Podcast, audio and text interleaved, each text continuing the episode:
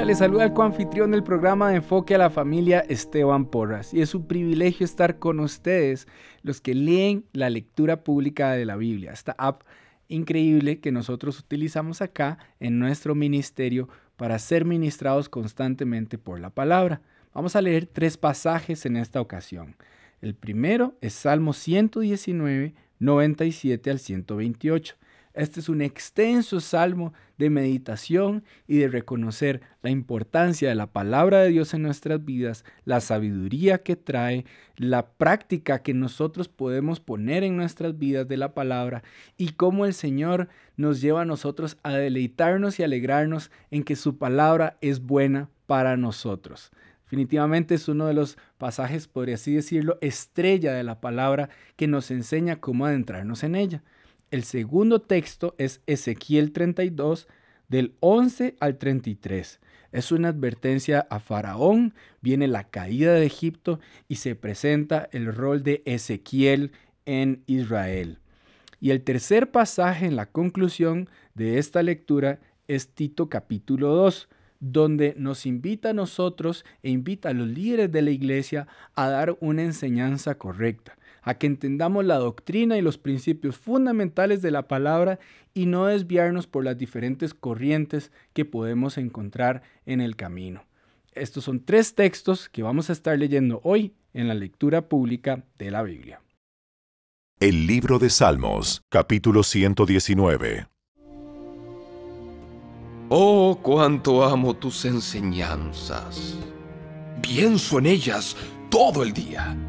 Tus mandatos me hacen más sabio que mis enemigos, pues me guían constantemente. Así es, tengo mejor percepción que mis maestros, porque siempre pienso en tus leyes.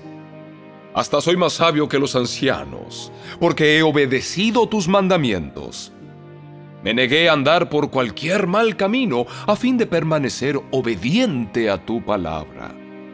No me he apartado de tus ordenanzas, porque me has enseñado bien. Qué dulces son a mi paladar tus palabras, son más dulces que la miel. Tus mandamientos me dan entendimiento. Con razón detesto cada camino falso de la vida.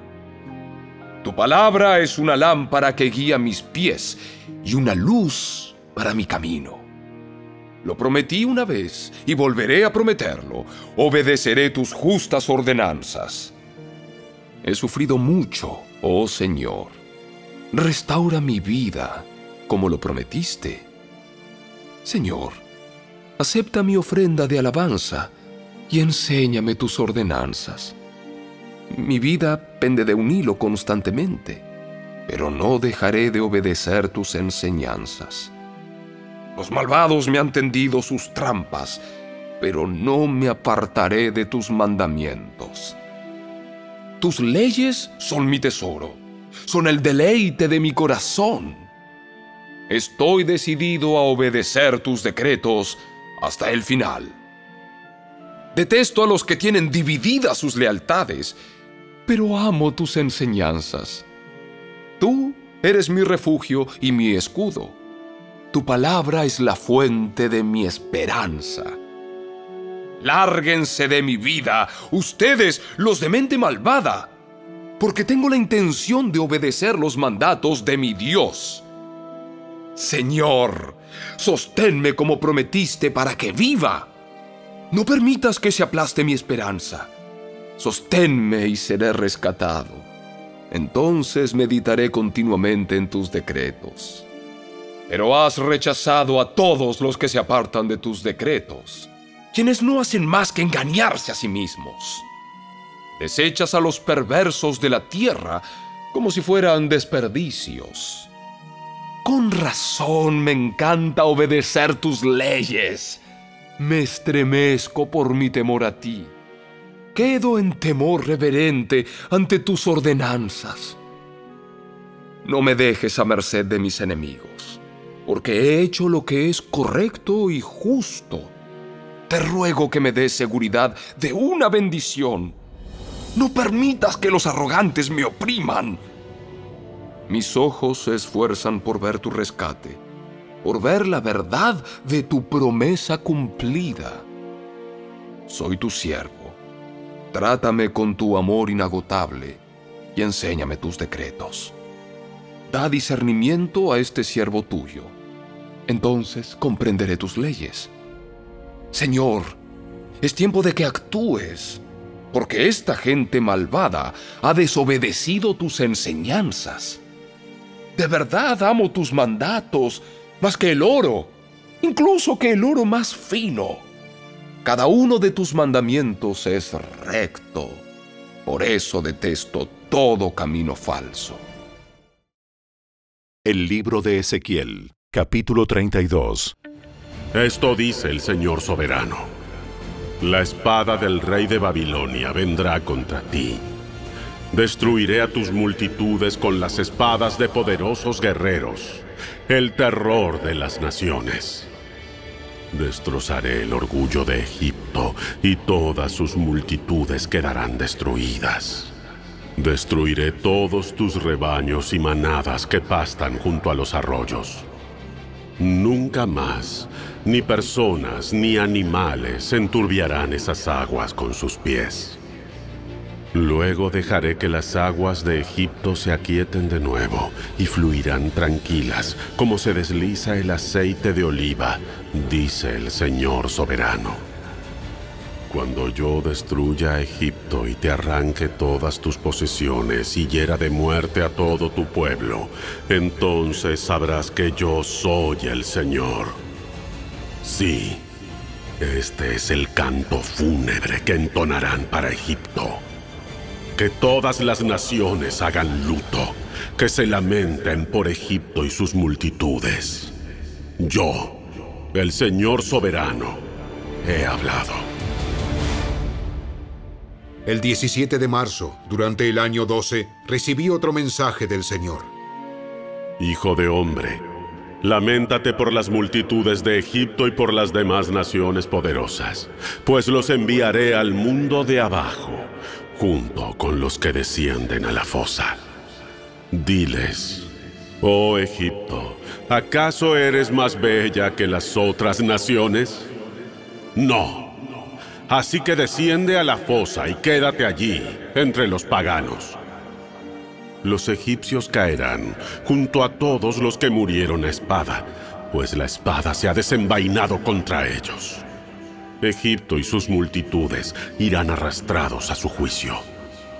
En lo profundo de la tumba, líderes poderosos, en tono de burla, darán la bienvenida a Egipto y a sus aliados diciendo, ya descendieron, yacen entre los paganos, entre multitudes masacradas a espada.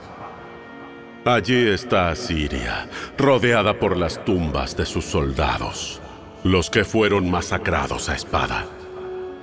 Sus tumbas están en lo más hondo de la fosa, rodeadas por las de sus aliados. Antes infundían terror en el corazón de muchos por todas partes. Ahora fueron masacrados a espada. Allí está Elam, rodeado por las tumbas de todas sus multitudes, los que fueron masacrados a espada. Antes infundían terror en el corazón de muchos por todas partes. Ahora descendieron como paganos al mundo de abajo. Ahora yacen en la fosa, con la misma vergüenza de los que murieron antes que ellos. Tienen un lugar de descanso entre los masacrados, rodeados por las tumbas de todas sus multitudes. Sí, en vida aterrorizaban a las naciones, pero ahora quedaron avergonzados junto con los demás de la fosa, todos paganos, masacrados a filo de espada. Allí están Mesec y Tubal rodeados por las tumbas de todas sus multitudes. Antes infundían terror por todas partes en el corazón de muchos, pero ahora son paganos, todos masacrados a espada no fueron enterrados con honores, como sus héroes caídos, quienes descendieron a la tumba con sus armas, con el cuerpo cubierto por su escudo y con la espada debajo de la cabeza. Ellos cargan con la culpa, porque en vida aterrorizaban a todos. También tú, Egipto, ya serás aplastado y destruido entre los paganos, todos masacrados a espada. Edom está allí, con sus reyes y príncipes. Aunque eran poderosos, también yacen entre los masacrados a espada, entre los paganos que descendieron a la fosa. Todos los príncipes del norte y los sidonios están allí junto a otros que han muerto. Antes sembraban el terror, ahora son avergonzados. Yacen como paganos junto a otros que fueron masacrados a espada y cargan con la misma vergüenza de todos los que descendieron a la fosa. Cuando llegue el faraón con todo su ejército, se consolará al ver que no fue el único que perdió a sus multitudes en batalla, dice el Señor soberano.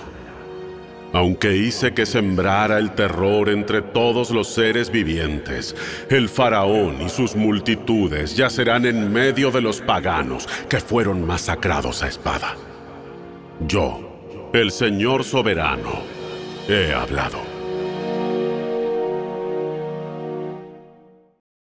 El libro de Ezequiel, capítulo 33. Una vez más, recibí un mensaje del Señor. Hijo de hombre, da este mensaje a tu pueblo. Cuando yo envío a un ejército contra un país, los habitantes de ese país escogen a uno de los suyos para que sea el centinela. Cuando el centinela ve acercarse al enemigo, toca la alarma para advertir a los habitantes. Entonces, si los que oyen la alarma se niegan a actuar y resulta que los matan, ellos mismos tendrán la culpa de su muerte. Oyeron la alarma, pero no le hicieron caso, así que la responsabilidad es de ellos. Si hubieran prestado atención a la advertencia, podrían haber salvado sus vidas. Ahora bien, si el centinela ve acercarse al enemigo y no toca la alarma para advertir a la gente, él será responsable de la cautividad del pueblo. Todos morirán en sus pecados, pero haré responsable al centinela por la muerte de ellos. Ahora, hijo de hombre, te pongo por centinela del pueblo de Israel. Por lo tanto, escucha lo que digo y adviérteles de mi parte. Si yo anuncio que unos malvados de cierto morirán y tú no les dices que cambien su manera de vivir, entonces ellos morirán en sus pecados y te haré a ti responsable de su muerte. En cambio, si les adviertes que se arrepientan y no lo hacen, morirán en sus pecados, pero tú te habrás salvado.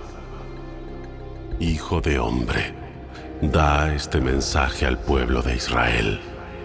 Ustedes dicen, nuestros pecados son una carga pesada. Nos consumimos poco a poco. ¿Cómo sobreviviremos? Tan cierto como que yo vivo, dice el Señor soberano, no me complace la muerte de los perversos. Solo quiero que se aparten de su conducta perversa para que vivan. Arrepiéntanse Apártense de su maldad, oh pueblo de Israel. ¿Por qué habrían de morir? Hijo de hombre, da este mensaje a tu pueblo. La conducta recta de los justos no los salvará si se entregan al pecado, ni la mala conducta de los malvados los destruirá si se arrepienten y abandonan sus pecados cuando les digo a los justos que vivirán, pero después pecan y piensan que se salvarán por haber sido justos anteriormente. Entonces no se tomará en cuenta ninguno de sus actos de justicia. Los destruiré por sus pecados. Y supongamos que les digo a unas personas malvadas que de cierto morirán, pero después abandonan sus pecados y hacen lo que es justo y recto.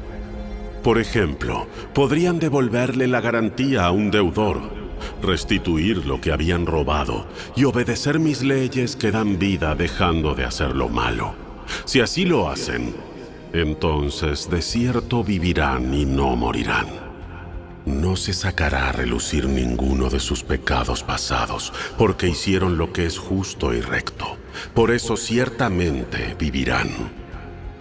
Tu pueblo dice, el Señor no hace lo correcto, pero son ellos quienes no hacen lo correcto. Pues reitero, si los justos abandonan su conducta recta y pecan, morirán. Sin embargo, si los malvados se apartan de su maldad y hacen lo que es justo y recto, vivirán. Oh pueblo de Israel, ustedes dicen, el Señor no hace lo correcto, pero yo juzgo a cada uno de ustedes según sus acciones. El 8 de enero, durante el año 12 de nuestra cautividad, un sobreviviente de Jerusalén vino a verme y me dijo, ¡Ha caído la ciudad! La noche anterior, el Señor había puesto su mano sobre mí y me había devuelto la voz. De modo que pude hablar cuando llegó ese hombre a la mañana siguiente. Luego, recibí el siguiente mensaje del Señor. Hijo de hombre, el remanente de Israel que vive disperso en las ciudades destruidas sigue diciendo, Abraham era un solo hombre y sin embargo llegó a poseer toda la tierra. Nosotros somos muchos, sin duda se nos ha entregado la tierra como posesión. Por lo tanto, diles a esas personas, esto dice el Señor soberano. Ustedes comen carne con sangre, rinden culto a ídolos y asesinan a los inocentes. ¿De veras piensan que la tierra debería ser suya? Asesinos, idólatras, adúlteros. ¿Acaso la tierra habría de pertenecerles? Diles, esto dice el Señor soberano. Tan cierto como que yo vivo, los que vivan en las ruinas morirán a filo de espada, y enviaré animales salvajes para que devoren a los que vivan en campo abierto. Los que se escondan en fuertes y en cuevas morirán de enfermedades. Destruiré la tierra por completo y destrozaré su orgullo. Se acabará su poder arrogante. Las montañas de Israel quedarán tan desiertas que nadie siquiera pasará por ellas. Cuando yo haya destruido la tierra por completo a causa de los pecados detestables que cometieron, entonces sabrán que yo soy el Señor. Hijo de hombre, los de tu pueblo hablan de ti en sus casas y murmuran acerca de ti junto a las puertas. Se dicen unos a otros, vayamos a oír lo que el profeta tiene para contarnos de parte del Señor. Entonces ellos se acercan fingiendo sinceridad y se sientan delante de ti. Escuchan tus palabras, pero no tienen ninguna intención de hacer lo que tú les dices. Tienen la boca llena de palabras sensuales y en su corazón solo buscan dinero. Les resultas muy entretenido como alguien que les canta canciones de amor con una hermosa voz o les toca buena música con un instrumento. Oyen lo que les dices, pero se niegan a hacerlo. Sin embargo, cuando les sucedan todas estas cosas terribles, que sin duda les sucederán, entonces sabrán que hubo un profeta entre ellos.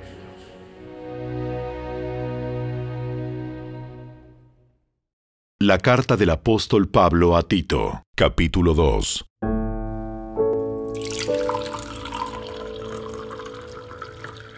Tito, en cuanto a ti, fomenta la clase de vida que refleje la sana enseñanza. Enseña a los hombres mayores a ejercitar el control propio, a ser dignos de respeto y a vivir sabiamente. Deben tener una fe sólida y estar llenos de amor y paciencia. De manera similar, enseña a las mujeres mayores a vivir de una manera que honre a Dios. No deben calumniar a nadie ni emborracharse. En cambio, deberían enseñarles a otros lo que es bueno. Esas mujeres mayores tienen que instruir a las más jóvenes a amar a sus esposos y a sus hijos, a vivir sabiamente y a ser puras, a trabajar en su hogar, a hacer el bien y a ser sumisas a sus esposos. Entonces no deshonrarán la palabra de Dios. Del mismo modo, anima a los hombres jóvenes a vivir sabiamente y sé tú mismo mm, un ejemplo para ellos al hacer todo tipo de buenas acciones. Que todo lo que hagas refleje la integridad y la seriedad de tu enseñanza. Enseña la verdad para que no puedan criticar tu enseñanza. Entonces los que se nos oponen quedarán avergonzados y no tendrán nada malo que decir de nosotros.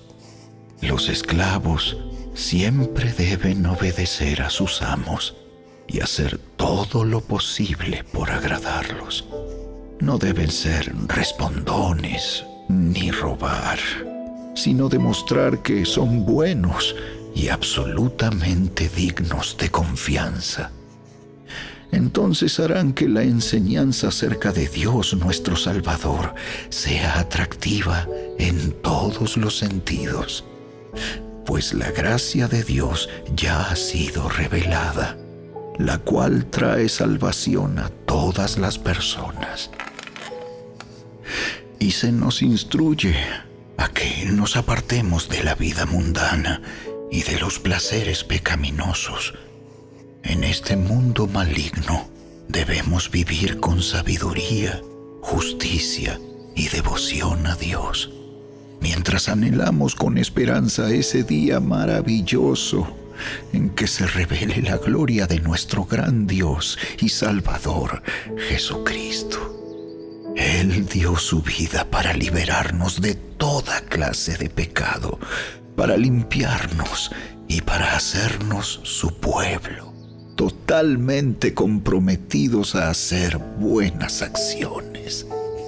Debes enseñar estas cosas y alentar a los creyentes a que las hagan. Tienes la autoridad para corregirlos cuando sea necesario. Así que no permitas que nadie ignore lo que dices.